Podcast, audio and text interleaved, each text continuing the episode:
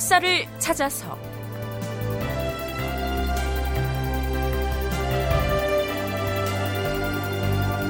제 525편. 이징옥은 왜 반기를 들었나? 극본 이상락. 연출 김태성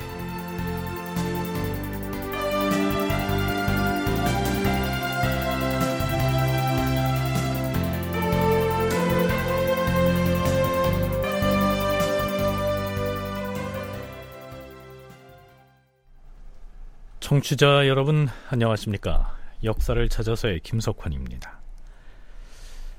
아직은 계유정난이 일어나기 전인 단종 1년 2월 지금의 함경도에 해당하는 함길도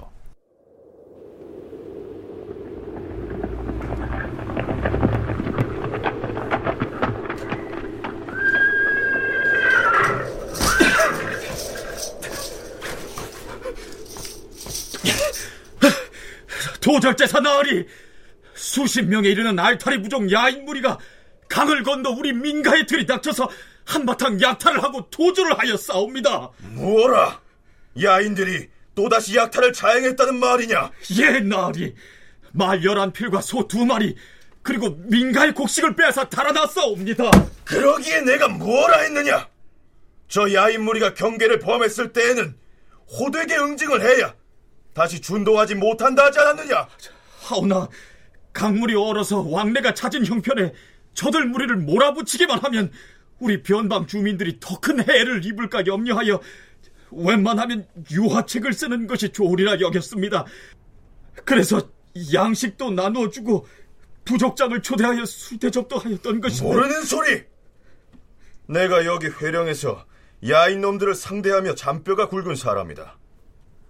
나라고 저들에 대해서 달래고 어르고 회유하는 방책을 안 써본 줄 아느냐?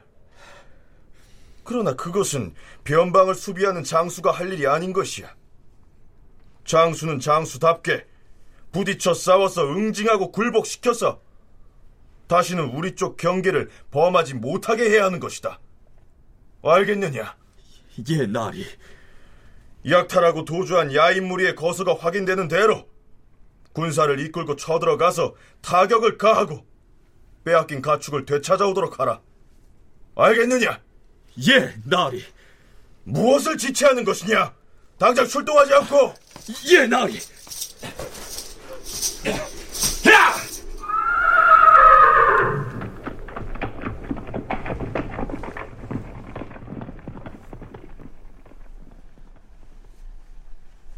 네, 지금 휘하 장수에게 약탈을 자행한 야인, 즉 여진 부족의 무리를 응징하도록 호통을 치고 있는 이 사람은 함길도 도절제사 이징옥입니다. 그는 북방의 여진족에 대해서 군사력을 앞세워서 강경책을 구사했던 대표적인 장수였습니다. 세종 18년 11월 27일에 회령 절제사로 있던 그에게 세종이 직접 보낸 교지의 내용을 보면 이 이증옥이 어떤 인물인지를 어림잡아서 짐작할 수가 있습니다. 회령절제사 이징옥에게 임금이 친히 교지를 내려서 북방의 야인들을 인후와 자유로서 복종시키도록 전제하였다. 예로부터 훌륭한 장수는 위엄과 무력을 숭상하는 한편으로 반드시 문덕을 함께 닦아서 근본으로 삼았느니라. 문덕이 아니면 군중을 기부시킬 수가 없으며 무력이 아니면 적군을 굴복시킬 수가 없는 것이다. 대저 사람의 성질이 느리고 급한 것과 도량이 크고 작은 것은 반드시 갖기가 어려운데 너그럽고 포용성이 있는 사람은 항상 여러 사람의 마음을 얻게 되고 늘 무력을 앞세워서 엄찰하는 사람은 항상 여러 사람의 노여움을 범하게 되느니라. 여러 사람의 마음을 얻은 사람은 항상 평안하고 여러 사람의 노여움을 범한 사람에겐 항상 화가 미치게 되는 것이다. 경은 회령 절제사로서 그 위세와 무력은 누구도 견줄 만한 사람이 없고 그 위험이 북쪽 변방에 떨쳐서 오랑캐들이 모두 겁내어 굴복하니 과인이 매우 가상히 여기는 바이다. 그러나 여러 사람을 제어하는 비결은 은혜와 위세가 한쪽에 치우치지 않는 데 있으니 은혜와 위세가 한쪽에 치우치지 않으면 사람들이 사랑할 바를 알게 되고 이미 사랑할 바를 알게 되면 또한 두려워할 바를 알게 될 것이니 이같이 되면 크게 공을 세울 수가 있는 것이다. 진나라의 양호가 바로 이런 사람이었다. 경은 옛날 장수들의 성공과 실패를 거울로 삼고 과인의 지극한 마음을 본받아서 다만 오로지 위세와 무력만을 숭상하지 말고 반드시 인우와 자애로 사람들을 복종시켜 영구히 북쪽 변방의 훌륭한 장수가 돼 과인의 마음에 부합하도록 하라. 그때 이징옥은 함길도의 회령을 지키고 있었는데 성질이 굳세고 용감하여 정령이 매우 엄격하였다. 또한 적이 변을 일으켰다는 소식을 접하면 즉시 무장을 갖춰 성 밖으로 나가서는 적을 미리 기다렸다가 대처하니 싸움에 크게 이기지 않은 적이 없었다. 여러 부족의 야인들이 그를 매우 두려워하고 꺼려서 감히 침범하지 못하였는데 야인들은 그를 일컬어 어금니가 있는 큰 돼지라고 불렀다. 자, 이만하면 세종이 이징옥을 얼마나 아꼈는지, 그리고 북쪽 변경을 지키는 장소로서 그의 지위가 어땠는지를 짐작할 만하죠. 그런데 이 이징옥을 얘기할 때 육진개척의 영웅인 김종서를 따로 떼서 거론할 수 없을 만큼 두 사람은 그 관계가 각별했습니다. 국사편찬위원회 김영도 편사연구소의 얘기를 들어보시죠. 김종서하고 이제 북방 개척할 때그 김종서는 그 전체를 통과하는 장군이었다고 한다면 일선에서 병사들을 직접 거느리고 최전방에 서서 야인들과 대결했던 사람이라고 할 수 있고요. 세종 때는 그래서 굉장히 오랫동안 세종 13년 기록에 보면 어떻게 되어 있냐면 9년 동안 고향 고향이 원래 경상도 이 이징옥 집안 원래 고, 고향이 경상도 지방인데 9년 동안 이제 집에 부모님을 뵈러 가지 못했기 때문에 특별히 세종이 이제 경상도를 보내서 부모님을 만나고 오라 하라고 할 정도로 이제 함경도 지역에서 야인들과 오랫동안 대치하고 있었거든요. 세종 20년 3월 당시 함길도 도절제사였던 김종서가 세종에게 이러한 내용의 보고를 올립니다. 주상 전하, 이징옥은 오랫동안 풍증을 알았사옵고 금년 봄에는 그 증세가 더욱 심하여서 군무를 보지 못한 지가 거의 한 달이나 되었사옵니다. 온몸에 침을 맞고 뜸을 떠서 치료를 하던 중에 모친이 위독하다는 급보를 듣고 떠났사온데 신이 작별할 때 보니 얼굴이 몹시 파리하여 싸웁니다. 고향에 가는 도중에 어머니의 부고를 들었을 것이니 그 애통함으로 병이 났을 것이옵니다. 신의 생각에는 장수에게 허용된 백일상이 지난 뒤에도 회복하기가 어려울 듯하오니 다른 재상을 대신하여 신이 경원진을 맡았다가 이징옥이 2, 3년 동안 병을 치료하는 것을 기다려서 복직시키는 것이 어떻게 싸웁니까?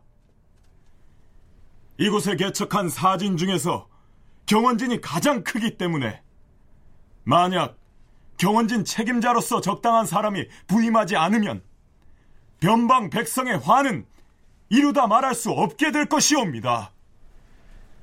자, 세종이 이징옥에게 보낸 교지 그 이상으로 김종서가 임금에게 올린 글에서도 이징옥에 대한 신뢰와 사랑이 느껴지지 않습니까? 연세대 국학연구원 윤훈표 연구원의 얘기입니다. 경원 절제사로 있던 이제 이징옥이 그 이듬해 이제 모친상을 당해가지고 일단 이제 장사를 지내러 내려와야 됐었는데 어, 조정에서는 그, 그 장군에 대해서는 3년상을 치르게 되면 위험하니까 100일, 100일 정도만 그 장사를 지낸 다음에 다시 그 보내야 되겠다. 그 공백 기간을 맡아서 책임진 사람이 바로 예, 김종소입니다. 그러니까 이징옥, 김종소 둘이 다 있으면 안심이 되는데 이징옥이 무슨 일이 있어서 내려오게 되면 김종서가 받고 김종서가 또 중앙으로 불려가면 그 자리를 그 이징옥이 대신해야 되는 이 두 사람은 관직을 막 서로 주고받으면서 결코 떨어질 수 없는 그러한 관계가 형성이 됐습니다. 김종서의 보고를 받은 세종은 이렇게 화답합니다. 경원 절제사 이징옥이 지금 모친상을 만나서 고향으로 돌아갔으니 100일 뒤에 상복을 벗으면 그때 임무에 복귀시키고자 한다. 그가 돌아가기 전까지는 경이 마땅히 경원진까지 겸해서 다스리되 만일 사변이 있거든 형편에 따라 보치하고 방어하라. 그러니까 김종서와 이증옥은 북방에서 육진을 개척하고 여진으로부터 변방을 수비하는 책임을 수행하는 과정에서 단순한 상하 관계를 넘어서 매우 각별하고 또 서로를 존경하고 아끼는 아주 특별한 인연을 유지해왔던 것입니다. 함경도의 군사작전이 뭐 김종서가 독단적으로 이렇게 마음대로 하는 게 아니라 항상 중앙에 왕한테 보고를 하고 어떤 식으로 작전이 전개될 거다 이런 그 의견 교환이 오고, 수시로 오고 가는데 그 이제 의견 교환된 내용이 이제 실록에 나와 있고 그 내용을 보면 김종서가 아, 항상 이중옥하고 같이 의논을 해서 이런 식으로 작전을 하기로 의논이 됐다. 그래서 결론이 모아졌으니까 이런 식으로 하면 어떻게 했느냐. 뭐 이런 식의 보고를 하는 거로 봐서 두 사람은 일단은 군대에서 이제 지휘관과 아, 일선 지휘관은 상하 관계이고 그리고 야인들과 어, 상대하기 위해서 어떤 식의 전략을 펴는 것이 이, 가장 효과적인가에 대해서 항상 의논하던 그런 동지라고 할 수 있고요. 뒷날 김종서가 중앙조정으로 귀환한 다음에는 이징옥이 김종서가 맡았던 함길도 도절제사의 직임을 이어받은 것만 봐도 이 북방의 군사 임무에 관한 한 그 두 사람의 위치는 절대적이었음을 알 수가 있습니다.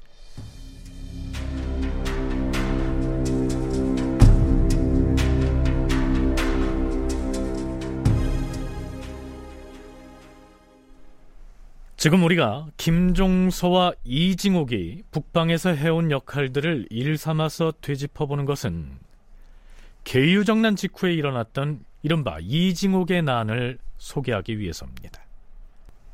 이 이징옥의 난을 소개하기 전에 탐색해야 할 인물이 하나 더 있습니다. 박호문이란 사람입니다. 박호문도 어, 이징옥과 마찬가지로 무과에 급제한 무관이고요. 어, 그리고, 어, 뭐, 박호문도 나름대로 여러 가지 군사적 활동을 왕성하게 했고, 전공도 많이 세웠고, 초기에는 이제 평안도 지역에서도 활동을 했고, 근데 중간에 함경도 지역에서도 활동을 했고, 어떤 경우에는 한동안 세종대 한동안은 김종서 밑에서 이징옥과 함께 여진족을 상대한 일이 있기 때문에 박호문도 사실은 어떻게 보면 그 어, 북방의 야인들을 상대하는 경험은 충분한 사람이다. 이렇게 일단 말씀드리고 싶고요. 박홈은 역시 북방에서의 군사 활동에 관한 한 그 능력이 검증된 사람이었습니다. 세종대의 사군 개척 과정을 소개하면서 당시 조선이 군사를 동원해서 압록강의 줄인 파저강 유역의 여진족을 정벌했던 과정을 방송했던 적이 있었는데요. 그때 여진의 본거지에 간첩으로 미리 숨어 들어가서 사전에 정보를 입수하는 등 큰 활약을 했던 인물이 바로 박호문이었습니다. 이후로 박호문이 함길도 쪽으로 발령을 받아감으로써 김종서 이징옥과도 관계를 맺게 되죠. 그 후에 그 다시 이제 그 함길도에 파견됐습니다. 어, 판그 회령 도부사에 파견되었는데 당시 그 도절제사로 있었던 김종서와 아주 강하게 그 대립을 했습니다. 이 점이 이제 그 이중학과 다른데요.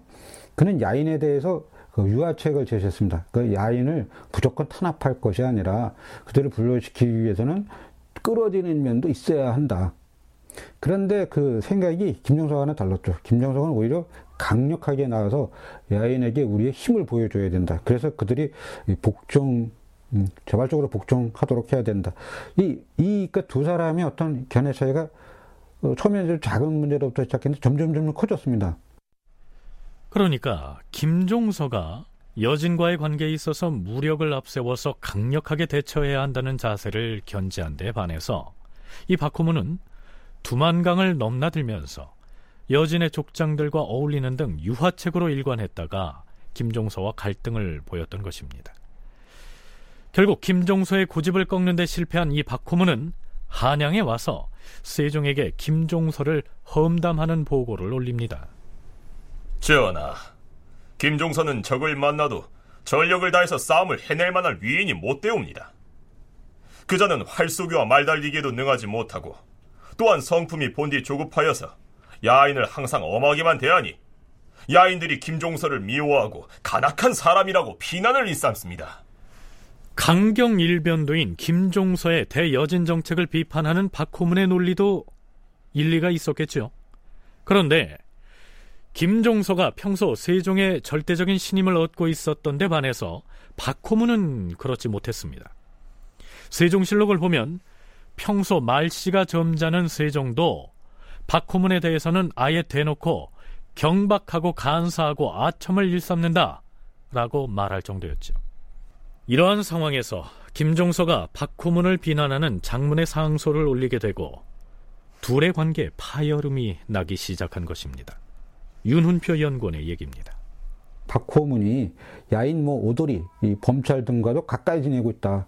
그런데 박호문의 입장에서는 가까이 지내는 것보다 그들을 끌어들여 가지고 그들을 회유해서 어떤 조선의 중요한 정보를 얻자라고 어, 자, 신이 평소에 어떤 주장 이걸 해와서 그, 그런 쪽으로 끌어들이고 있었는데 김정선은 이걸 갖다가 뭐 둘이 짜고서 나라에 대한 반역입니다. 이렇게 이제 몰아치는 바람에 예, 결과적으로 이제 사단이 벌어지게 된 거죠. 그래서 일단 세종은 그 상관 모욕죄다 이렇게 해서 이제 일단 박호문을 벌합니다. 김정수를 갖다 끌어내리기는 곤란하니까요.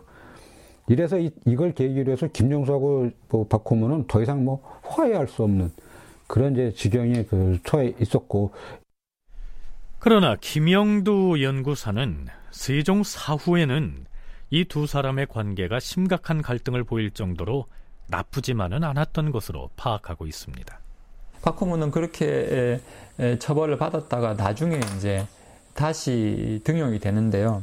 그 등용된 것에 대해서 어, 단종 실록에 보면 어떤 얘기가 나오냐면 김종서가 한 얘기인데 박호문이 다시 등용된 거는 자기가 잘 얘기해서 그렇다라는 얘기를 김종서가 밝힌 적이 있습니다. 그러니까 처음에 김종서하고 박호문은 사이가 아주 안 좋았지만 김종서가 박호문을 다시 등 어, 관계에 나올 수 있게 해줬다 하는 말이 있고 제가 볼 때 그게 꼭 거짓은 아닌 것 같다는 생각이 들고 김종서가 자기 때문에 곤란을 겪은 박호문에게 다시 관직을 가질 수 있도록 천거해 주었다는 것이 사실이라면 적어도 세종 사후에는 좋은 관계는 아니었을지라도 원수지간은 아닌 뭐 그저 그런 관계였다 이렇게 할 수가 있겠죠.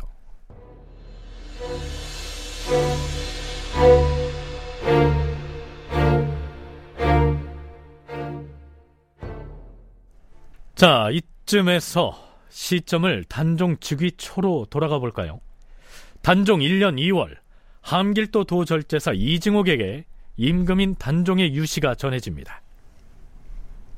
경이 북방에 머문 지도 이미 30개월이 되었으니 전례에 따르자면 마땅히 서울로 귀환되어야 할 것이오.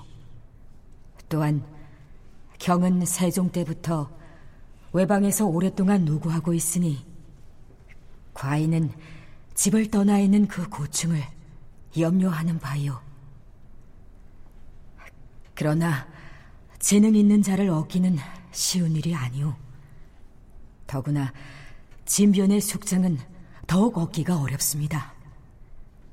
하물며 지금 들으니 북방 정세가 불안하다 하니 경은 변진에 좀 더 머물러 나라의 장성이 되어서 과인의 뜻에 부응토록 하기 바라오.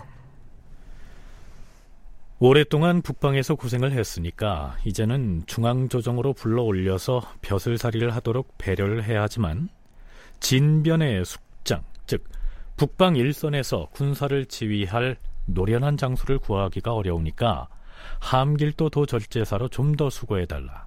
이러한 내용입니다. 자, 이때는 개요정난이 일어나기 한참 전이기 때문에 김종서가 좌의정으로서 권세를 누리고 있던 시기였습니다.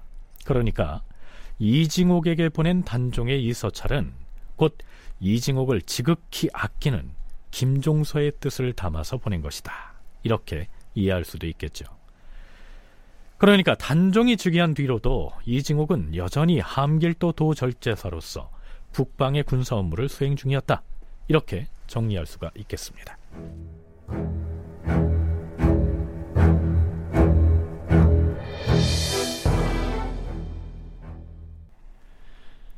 개유정난이 일어나기 5개월여 전인 단종 1년 5월 15일치의 노산군 일기에는 한명회가 홍달손이라는 자신의 친구를 수양대군에게 소개하는 장면이 나옵니다.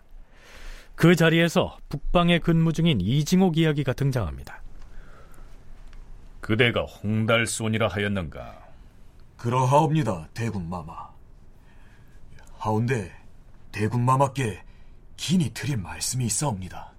오, 그래? 그래, 무슨 말인가? 소인이 이 얼마 전에 평안도의 선사포라는 포구에 근무하였는데 함길도에서 온 자가 이상한 말을 하였사옵니다. 음, 그자가 무슨 말을 하였기에? 그자가 하는 말이 이징옥이 비밀리에 이경유를 시켜서 함길도 경성에 있는 병기를 서울로 옮기려고 한다. 이런 말을 하였사옵니다. 뭐라? 함길도 도절제사인 이징옥이 함길도 경성에 있는 무기를 서울로 옮길 것이라 했다는 말이냐? 예, 대군마마.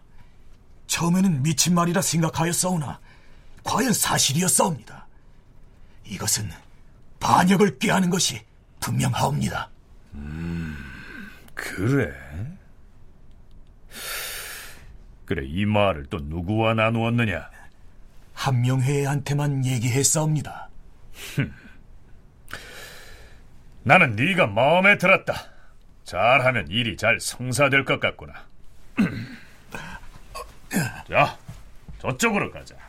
내가 활을 하나 선물할 것이다. 어, 어, 저, 정말이옵니까, 대군마마? 황궁하옵니다, 마마. 자, 이 대목을 어떻게 해석해야 할까요? 이 시기에 수양대군이 한명회 등과 거사를 모의하고 있었다면 왜 하필이면 멀리 북방 함경도에 있는 이징옥을 도마에 올린 것일까요? 김종서 때문이겠죠. 윤훈표 연구원의 얘기 이어집니다. 수양대군의 가장 그 강력한 정치적 라이벌은 이제 김종소였습니다. 이제 김종소는 이제 중앙에 있었는데 문제는 이중옥이 함길도에서 최정예 병력, 그러니까 조선으로 말한다면 그 전방에 있는 최고의 중요한 병력을 관장하고 있었다. 이것이 이제 함명에 봤을 때 매우 위험하다라고 판단을 했습니다. 그러니까 만약 그 김정서가 어떤 음모를 먼저 꾸며가지고 이를 도모할 때는 반드시 그 최고의 병력을 갖고 있는 이징옥을 끌어들일 것이다. 그 틈을 주면 결과적으로 자신들이 절대적으로 불리해진다라고 하는 것을 한명에는 그 파악하고 있었습니다. 특히 이 최정의 군대를 갖다가 두 사람이 번갈아 가면서 장기간 통솔했다라고 하는 것은 정말로 민감한 문제였다. 그렇다면 홍달손과 수양대군의 대화에 나오는 것처럼 이징옥이 김종서와 결탁해서 반역 음모를 실제로 꾸몄을까요? 그랬을 가능성은 크지 않아 보입니다. 그렇다면 수양대군과 한명회 등은 왜 멀리 북방에 있는 이징옥을 자신들이 꾸미고 있는 거사에 끌어들이려고 하는 것일까요? 이중옥에 대한 견제가 아주 그 필수였습니다. 그래서 어떤 형태로든 이중옥을 그 자리에서 끌어내고 그 제야로 보내야 됐는데 문제는 그 그렇게 되면 북방의 어떤 그 방어력이 급격하게 약화된다는 이런 이제 안타까움이 있는 것이죠. 그러니까 세조 입장에서 본다면 저 사람은 매우 위험하니까 갈아치워야 되는데 그렇다고 자기 편에서 보낼 만한 마땅한 인물이 없었다. 이러니까 이제 계속해서 그 이징옥을 끌어내리기 위한 그 반역은 좀 제가 봤을 때 과장된 이야기인 것 같고요. 아마 이제 여러 가지 어떤 이중옥을 안 좋은 좀, 안, 안 좋은 점, 이중옥의 약점을 갖다가 드러내가지고 선전했을 겁니다. 수양대군이 곧 변란을 일으켜서 김종서 등을 죽이고 권력을 획득하려고 했다면 김종서와 끈끈한 연줄을 갖고 있는 북방의 이징옥이 거슬렸겠죠. 만일에 일이 잘못돼서 이징옥이 실제로 군사를 몰고 도성으로 쳐들어와서는 김종서와 손을 잡는다면 이 모든 일이 물거품이 될 것 아니겠습니까? 그래서 어떻게든 이징옥에게 혐의를 씌워서 김종서와 단절시켜 놔야 할 필요가 있었을 것입니다. 자, 그거야 그렇다 치고 이징옥이 함경도 경성에 있는 무기를 서울로 옮겨와서 반역을 하려고 한다는 이 말은 어떻게 해서 나온 얘기일까요? 김영도 연구사는 이렇게 추정합니다. 당시에 이제 도성에서는 여러 큰 역사가 있었고 지방의 군인들하고 물자를 동원 해야 어, 되는 상황이었는데 그거를 이제 그런 물자와 어, 병력의 이동을 거사를 위한 거병으로 몰아간 것이 아닌가 이렇게 생각하고요. 아, 지방의 군인들은 아무래도 소양대군보다는 김종서의 영향이 아래 있었을 거기 때문에 아마 개유정란을 일으키는 입장에서 보면 상당히 신경이 쓰이는 존재였을 것이고 그에 대한 대비가 아마 이런 방식으로 나, 어, 표출된 게 아닌가라고 생각됩니다. 이 김영도 연구사의 견해를 바탕으로 상황을 꾸며보겠습니다. 수양대군이 한 명의 등과 거사 계획을 논의 중입니다. 자, 한 잔씩 들거라. 예, 대군 마마. 황공하옵니다, 마마.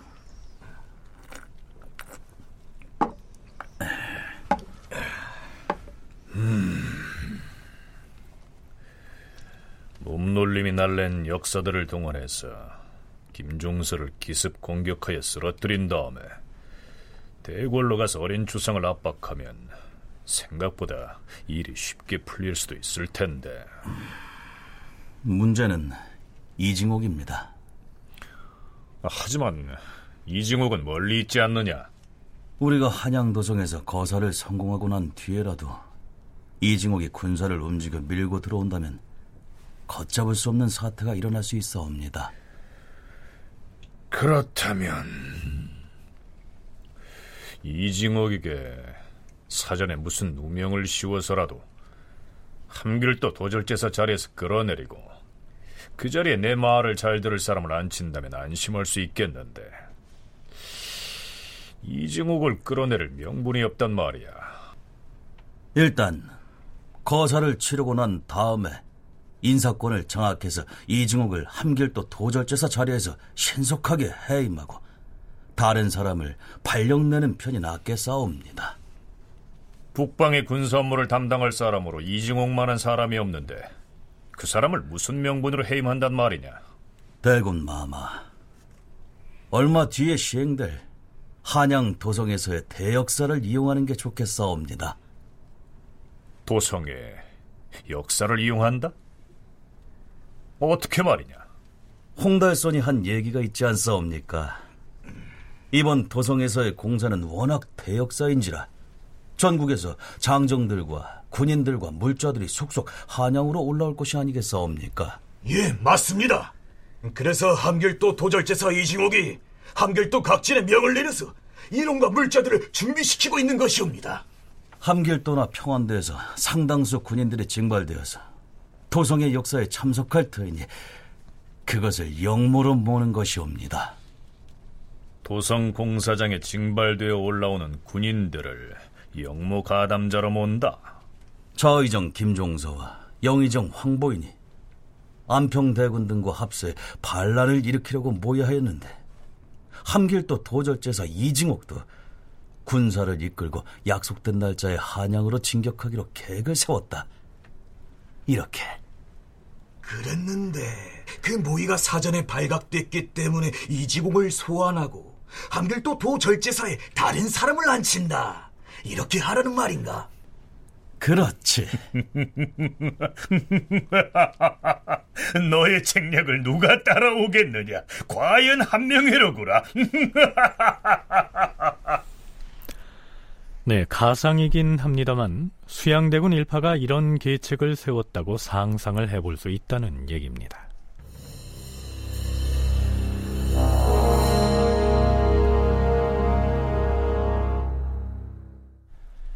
단종 1년 10월 10일에 김종서 등을 죽이고 어린 단종을 압박해서 이조와 병조의 인사권을 장악한 수양대군은 다음날 날이 밝자 자신의 편이 아닌 지방관들을 붙잡아서 한양으로 암령하거나 혹은 다른 지방으로 유배를 보내는 등 저항의 싹을 없애느라고 골몰합니다. 그리고 드디어 이징옥에 대한 조치를 내립니다. 함길도 도절제사 이징옥은 김종서 등과 결탁하여 반영무에 가담하였다. 상혹은 송취에게 명하노니 이 길로 함길도에 가서 이징옥을 암령하여 경상도 평해에 유배하라. 대군 마마, 이징옥을 대신하여 함길도 도절제사의 직임을 수행할 사람을 매시고 왔사옵니다. 오, 그대는 평안우도 도절제사 박호문 공이 아니오. 그래 어찌하여 서울에 와 있는 것이오? 마침 아내가 병을 얻어서 잠시 동안 서울에 와 있었사옵니다. 이제 곧 귀할 것이옵니다. 아니요. 평안 우도로 귀임할 필요 없소. 경을 함길도 도절제사로 승진 발령할 터이니 사령장을 가지고 당장 부임하시오. 하오면 이중옥 도절제사에겐 뭐라고? 급히 서울로 오라는 교지를 내릴 것이오. 이렇게 해서 박호문이 신임 함길도 도절제사 임명장을 들고서 현지로 떠납니다. 그런데 노산군 일기를 보면 애당초에 이증옥이 안평대군과 비밀리에 편지를 주고받으면서 반역을 모의했다는 투로 기술하고 있습니다. 이징옥은 오랫동안 북쪽 변방에 근무하여 그 위험스런 이름이 매우 높았는데 안평대군 이용이 반역을 모의하면서 외부 지원 세력으로 삼고자 뇌물을 주고 꾀었다. 이징옥은 또한 임금이 어리고 나라가 의심스러워서 조정 대신들이 모두 안평대군 편에 기울어 있는 것으로 알고 안평대군과 마음으로 허락하고 가만히 서로 교통하였다. 안평대군이 이징옥에게 편지를 보내 이렇게 말하였다.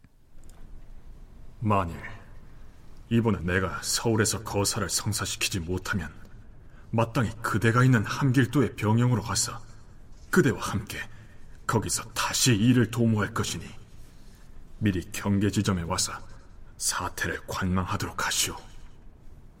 편지를 받은 이징옥은 함길도 경성부사 이경유를 시켜서 비밀리에 병기를 서울로 실어 날랐다. 이징옥이 안평대군하고 이처럼 비밀리에 편지로 소통하면서 반역 음모를 꾸몄다는 것인데요. 요즘 억지스럽지 않습니까? 의심스러운 부분이 당연히 그 많은 구절인데요. 그 아주 명석한 두뇌, 뭐 거의 뭐 천재에 가까운 그런 안평대군이 저 멀리 떨어져 있는 이징호에게 뭐 한길도까지 뭐 그건 한 달 이상 가야 되는 그런 이징호에게 편지를 이런 식으로 보냈다라고 하는 것은 뭐 의문이고요. 음, 상당히 많은 어떤 그런 그 뭐라고 할까 뭐 과장이라든가 왜곡 이런 게 많았을 거라고 생각됩니다. 다만 이제 문제는 의례적인 안보 편지는 보냈을 겁니다. 그런 가능성은 뭐 충분히 있는 거죠. 그러니까 변방에 가서 당신 고생이 많이 많이 그 하고 있으니 어, 참으로 안타깝소. 좀 더 수고하시오. 이런 정도의 의례적인 안보 편지는 아마 그 보냈을 가능성이 있는데 이정욱이 안평대군과 비밀리에 서신을 교환해서 거사를 모의하고 무기 밀반출을 의논했다는 등의 내용은 믿기가 어렵지만 시서화에 두루능한 이 안평대군이 북방의 군사 책임을 맡고 있는 이징옥과 편지를 통한 교분을 나누었을 가능성은 있다. 윤훈표 연구원의 견해가 그렇습니다. 그 이중옥은 세종이 어떤 총애를 아주 많이 받았던 사람이고 뭐 안평대군 역시 또 가장 그 사랑하는 아들이었기 때문에 뭐 어떤 그런 사석에서 간단히 만날 수는 있었기 때문에 특히 이제 그 아주 뭐 어려운 상황이었으니까 안보 편지 정도는 이제 보냈을 가능성은 있는데 요거를 한 명에는 둘이 비밀로 편지를 주고받으면서 반역을 도모했다라는 식으로 살짝 왜곡했을 가능성이 예, 저는 매우 높다고 생각합니다. 뭐 두 사람 사이에 아무런 관계도 없고 흔적도 없다라고 하면 그 뭐라 할까 모함하기가 굉장히 그 어려운데 그래도 조금이나마 접촉이 있었다라고 하는 사실을 한 명이는 아마 엄청난 그 정보력을 동원해서 찾아냈을 겁니다. 평소에 안평대군이 이징옥과 사사로의 서신을 주고받는다는 정보를 입수한 한명회가 그 서신 왕래 행위를 반역 음모를 꾸민 것으로 엮어낸 것이 아니겠는가? 윤은토 연구원의 분석이 그러한데요. 이건 어디까지나 추정일 따름입니다. 단종실록, 즉 노산군 일기의 내용을 워낙 신뢰하기가 어렵다 보니까 의혹이 이처럼 여러 가지 상상을 하게 되는 것이죠.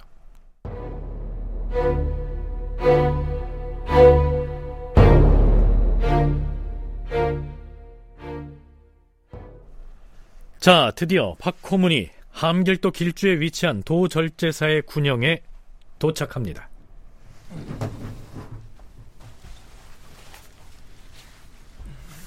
아니, 장군은 평안도 도절제사인 줄로 알았는데 여기 함길도 군영에는 어쩐 일이시오? 아, 지금 서울에서 오는 길인데 함길도 도절제사로 부임하라는 어명을 받고 오는 길이요. 오, 그래요? 나한테는 이런 방구 의논이 없었는데 조정에서 이렇듯 갑자기 자리를 비워주라는 명을 내렸다는 것이 믿어지지 않습니다. 어디 전하의 교지를 가져왔으면 보여주시오. 음, 자, 여기 있어. 음, 박호문을 신임 함길도 도절제사로 임명하고 이징옥은 그 직을 면한다. 신속하게 도절제사 임무를 교대하고 서둘러 서울로 오라 하시옵소. 알겠소이다. 분명히 임금인 단종의 교지를 지참하고 있었기 때문에 박호문이 함길도 도절제사에 새로 임명됐다는 사실은 의심할 여지가 없었습니다. 이징옥은 궁금한 점들이 많았지만 일단 서울에 가서 알아봐야겠다고 생각하고 군영을 떠났던 것이죠.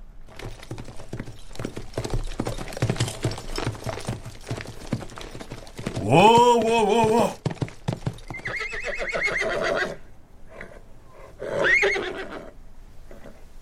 이징옥은 함길도의 군영을 떠나서 60여 리쯤 달려가다가 돌연 말머리를 돌려서 세웁니다. 그 참 이상스런 일이로다. 내가 세종 때부터 북방의 군사 임무를 수행하느라 온몸을 바쳤는데 어찌 이리 경솔하게 도절제사의 직임을 해임하고 도성으로 소환한다는 말인가? 모친상과 부친상을 당했을 때에도 다른 사람에게 변방의 변무를 맡길 수 없다면서 변방 군영을 지키라는 어명을 내렸는데 무엇보다 조정에서 큰 일이 없으면 결코 나를 부르지 않겠다고 약조하지 않았던가.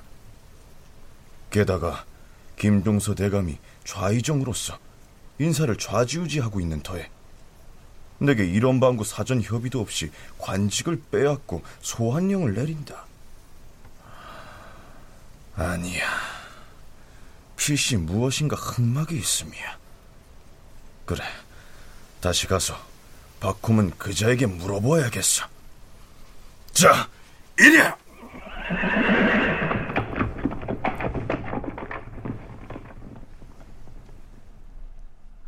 선조 때 차철로가 지은 오산 설림에는 이때 이징옥은 이미 수상적인 기밀을 파악하고서 평상복 속에다 갑옷을 끼워 입은 다음에 함길도 도절제사의 군영으로 되돌아갔다. 이렇게 적고 있습니다. 이징옥이 군영으로 되돌아갔을 때는 이미 밤늦은 시각이었습니다.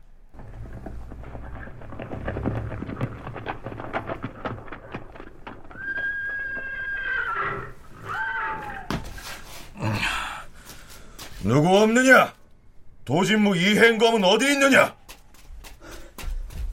아니 장군 조정의 부름을 받고 서울로 가신다 하지 않으셨습니까? 새로 부임한 박호문 장군과 면대하여 의논할 일이 있어 되돌아왔다. 아, 지금은 밤이 늦어 잠이 들었을 겁니다. 박호문이 함길도 도절제사가 되었다는데 지금 호련히 여기에 왔으니 어찌 그 까닭이 없겠는가? 내가 그에게 신임 도절제사로 부임한 연유를 다시 캐물어 보겠다. 깨워라! 예, 장군! 그런데 이징옥이 다시 돌아온 것을 눈치챈 박호문은 당황을 해서 문을 열어주지 않습니다. 음, 뭔가 감추고 있음이 틀림없으렸다.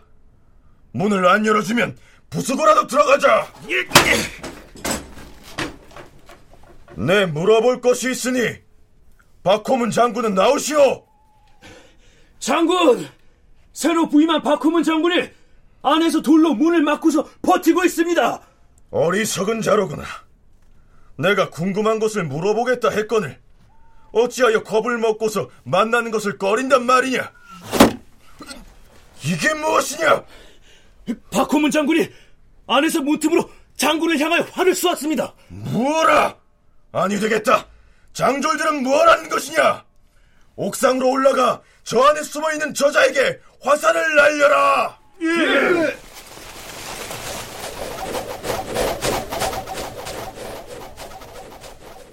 이징옥 휘하의 군사들이 옥상으로 뛰어올라가 박호문을 쏘아 죽였다. 군졸들이 문을 밀치고 들어가자 박호문의 아들 박평손이 안에 있었다. 묻는 말에 사실대로 답하거라. 예, 예, 예. 네 아비는 과연 조정으로부터 함길도 도절제사로 정식으로 제수를 받은 것이냐? 아, 아, 아닙니다. 조, 조정에서 제수한 것이 아닙니다. 내 짐작이 과연 옳구나. 그렇다면 감히 임금의 교지를 거짓으로 꾸몄었다는 말이냐? 박편선 저자를 끌고 가서 목을 베어라. 예. 그러자 박평손이 돌연 이렇게 소리쳤다. 내가 겁이 나서 말을 잘못한 것이오. 어찌 조정에서 제수하지도 않았는데 도절제사가 되는 자가 있겠습니까? 당신들이 이징옥 절제사의 꿰매 넘어가면 뒤에 반드시 후회할 것이오. 당신들이 날 살려준다면 지금 당신들이 위협에 못 이겨 굴복한 사실을 내가 변명해 주겠지만 만일 날 여기서 죽인다면 누가 당신들을 변명하여 주겠소? 박평순이 이렇게 소리치자 군졸들이 서로의 얼굴을 쳐다보다가 그를 놓아주었다. 이 상황에서 이징옥이 어떻게 행동했는지 조금 애매한데요. 어찌됐든 그렇게 해서 박호문의 아들 박평소는 목숨을 건진 것으로 돼 있습니다. 아마도 이징옥은 서울에서 박호문을 수행해온 사람들을 통해서 수양대군이 반란을 일으켜서 이징옥 자신이 존경하고 따랐던 김종서 등이 살해됐다는 사실을 비롯해서 계유 정난의 대강을 알게 됐겠죠.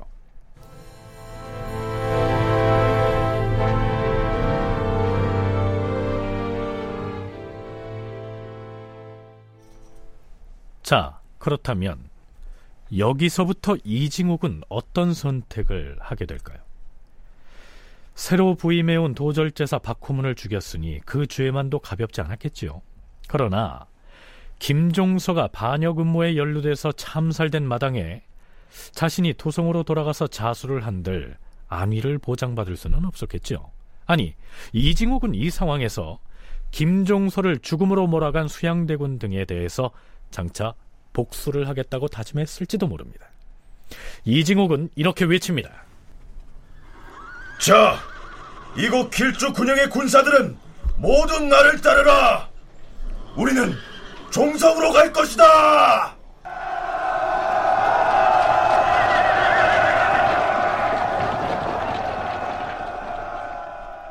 자, 여기서부터의 이징옥의 행보는 반란이라고 해야 하겠죠. 이징옥은 여러 진병들을 징발한 다음 이행검을 데리고 북상하여 곧장 종성에 이르렀다. 종성의 남문에 앉아서 길주에서 온 군사와 종성진의 군사를 좌우에 늘어 세우고서 영을 내렸다. 모두 들어라! 앞으로! 앞으로 나를 따르는 자는 관등을 올려줄 것이다. 사품은 첨지로 승진시키고 오품과 육품은 모두 사품으로 승진시키고 그 나머지도 각각 순서에 따라 승진을 시킬 것이다.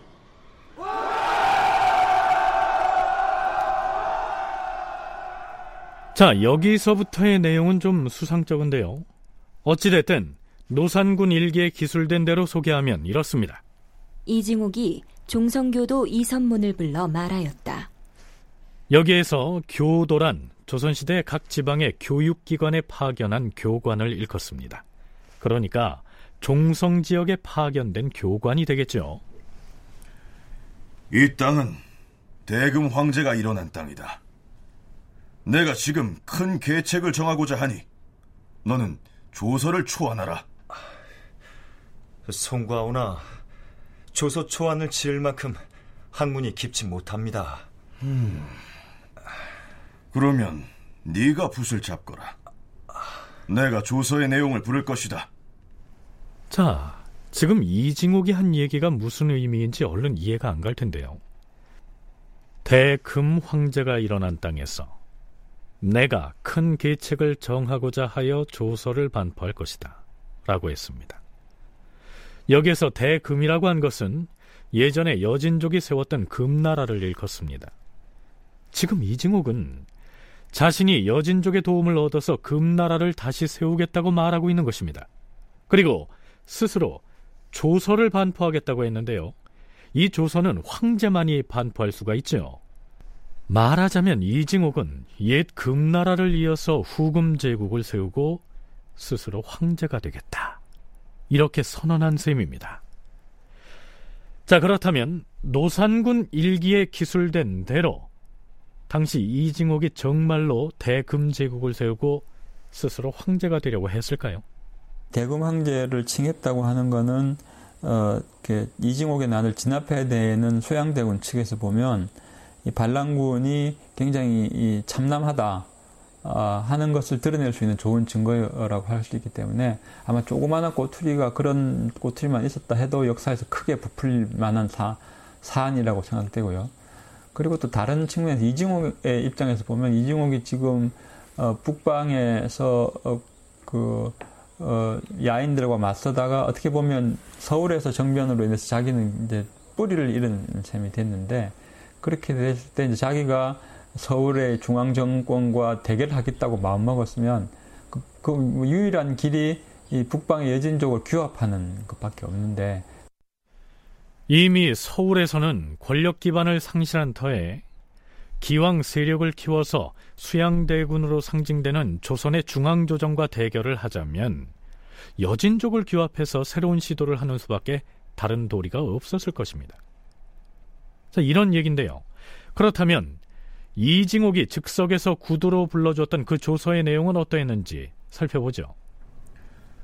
대금이 패망한 이후로 예의가 피폐하고 끊어져서 여러 종류의 야인들이 무죄한 사람들을 죽이고 혹은 부모를 죽이어서 화기를 상하게 하므로 하늘이 헤아려서 나에게 나라를 다스리라고 유실하였도다.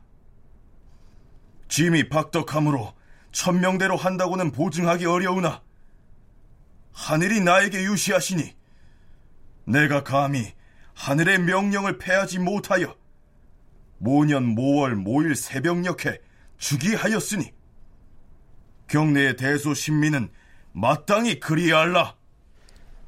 자, 대금이라는 새로운 제국을 건국해서 초대 황제로 즉위한 군주의 조서치고는 조금은 엉성하고 어설픈 느낌이 듭니다만 어찌됐든 이 기사가 사실이라면 이징옥은 북방 영토의 금나라를 다시 세우고 스스로 황제로 즉위한 것입니다. 이징옥은 스스로도 자신이 불러준 황제의 조서가 별로 마음에 안 들었는지 붓을 든 교도와 한문 글자 표기 문제로 잠시 실랑이를 벌이다가 나중에 정식으로 나라를 개원한 뒤에 마땅히 조서를 다시 써서 유시하겠으니 그리할라. 급하게 개국을 했으니까 우선 재정 상태를 점검해서 먹고 살 계책부터 세워야 했겠죠. 이징옥은 여진족 중에서 화라운족이 사변을 일으켰다고 속이고 여러 고을에 공문을 보내서 군사를 징발하고 군사들에게 11치의 양식을 싸가지고 군영으로 집결하게 하였다. 또한 여진족 중 동송로 천모가에게 군사를 청하고 회령 등지의 알타리족과 올량갑족에게 공문을 보내서 군마를 거느리고 들어오게 하였다. 이징옥이 나라를 세우고 대금 황제를 칭했다는 이 노산군 일기의 기사를 두고 많은 설들이 난무하는데요. 당시에 이징옥은 수양대군이 불법적으로 쿠데타를 일으킨 사건에 대해서 명나라에 그 실상을 알리려고 했을 뿐 황제를 칭하고 조서를 반포한 것이 아니라고 얘기하고 있기도 합니다. 앞에서 김영도 연구사는 북쪽 변방의 여진족들을 규합해서 세력화하기 위해서 명분상 대금의 황제를 천명했을 가능성이 있다. 이렇게 분석하고 있는데요. 반면에 윤훈표 연구원은 이징옥이 그 지역에 뿌리 내리고 사는 옛 이성계 세력의 후예들을 규합할 생각을 하지 않았을까 이렇게 추론하기도 합니다. 명나라에 알리기보다는 당시 함길도라는 지역은 이성계의 어떤 그 친척들, 후손들이 많이 살고 있었습니다. 즉 일종의 어떤 종친들이 많았죠. 그 다음에 또 관객 그 조선왕조의 어떤 성립과 관계 깊은 공을 세운 사람들이 많았습니다. 이들에게 아마 알리려고 했을 것 같습니다. 지금 그 수양이 반역을 꾀하고 있으니까 이성계의 후손인 당신 종친들이요 전부 들고 일어나서 나와 함께 힘을 모아 그 수양을 제거하고 나라를 바르게 세웁시다. 이런 이야기를 그 하려고 했던 것 같습니다. 그러기 위해서는 일단 뭐 초안을 잡아야 되는 거죠. 조서를 갖다가 써야 되고 그걸 이행검을 시킨 것 같습니다. 저는 그런 쪽에 아마 그, 이, 그 이야기, 즉, 초소를 어, 쓰려고 했던 것이 아닌가. 그렇다면 당시 조선의 조정에서는 이징옥의 북방에서의 이러한 행보를 어떻게 파악하고 있었을까요? 수양대군이 좌의정 정인지, 우의정 한확, 우찬성 이사철, 좌참찬 이계린, 병조판서 이계전 등과 더불어 이징옥에 대한 문제를 의논한 뒤에 수양대군 자신의 명의로 글을 써서 육진 인근의 여러 여진 종족에게 일렀다. 근일에 죽은 황보인과 김종서 등이 오랫동안 권세를 독단하다가 몰래 반역을 도모하였다. 이징옥은 함길도 도절제사로서 김종서 등과 결탁하여 거사를 하려 하였으나 내가 주상전하께 아뢰어서 역적의 목을 다 베었으니 이는 참으로 하늘의 힘이로다. 나는 오히려 이징옥이 여러 임금을 섬긴 노신인 것을 불쌍히 여겨서 전하께 아뢰어 그 생명을 보존하여 주고 다만 원방으로 귀양을 보내려고 하였다. 그런데 이징옥이 스스로 죄가 큰 것을 알고 드디어 휘하 병졸들을 거느리고 새로 보낸 도절제사 박호문을 살해한 뒤 군사를 발하여 명령을 거역하고 구차히 시간을 연장하였으니 바로 소단에 든 고기의 처지이다. 우리 주상 전하께서 나를 중해 병마 도통사로 임명하여 토벌하는 일을 위임하였으니 내가 장차 정예 군사를 모조리 뽑아서 출정하여 이징옥의 무리를 소멸할 것이다. 너희 여진족들은 오랫동안 경내에 살면서 우리 조선의 은혜를 후하게 받았으니 마땅히 각각 힘써 노력하여 이징옥 일당을 잡아 죽임으로써 은혜에 보답하라. 내가 장차 전하께 하루에서 크게 상을 더하여 내릴 것이다. 만일 숨겨주는 자가 있으면 그 또한 진멸할 것이니 나의 뜻을 잘 알아서 후회를 남기지 말도록 하라. 다큐멘터리 역사를 찾아서 다음 주 시간에 계속하겠습니다.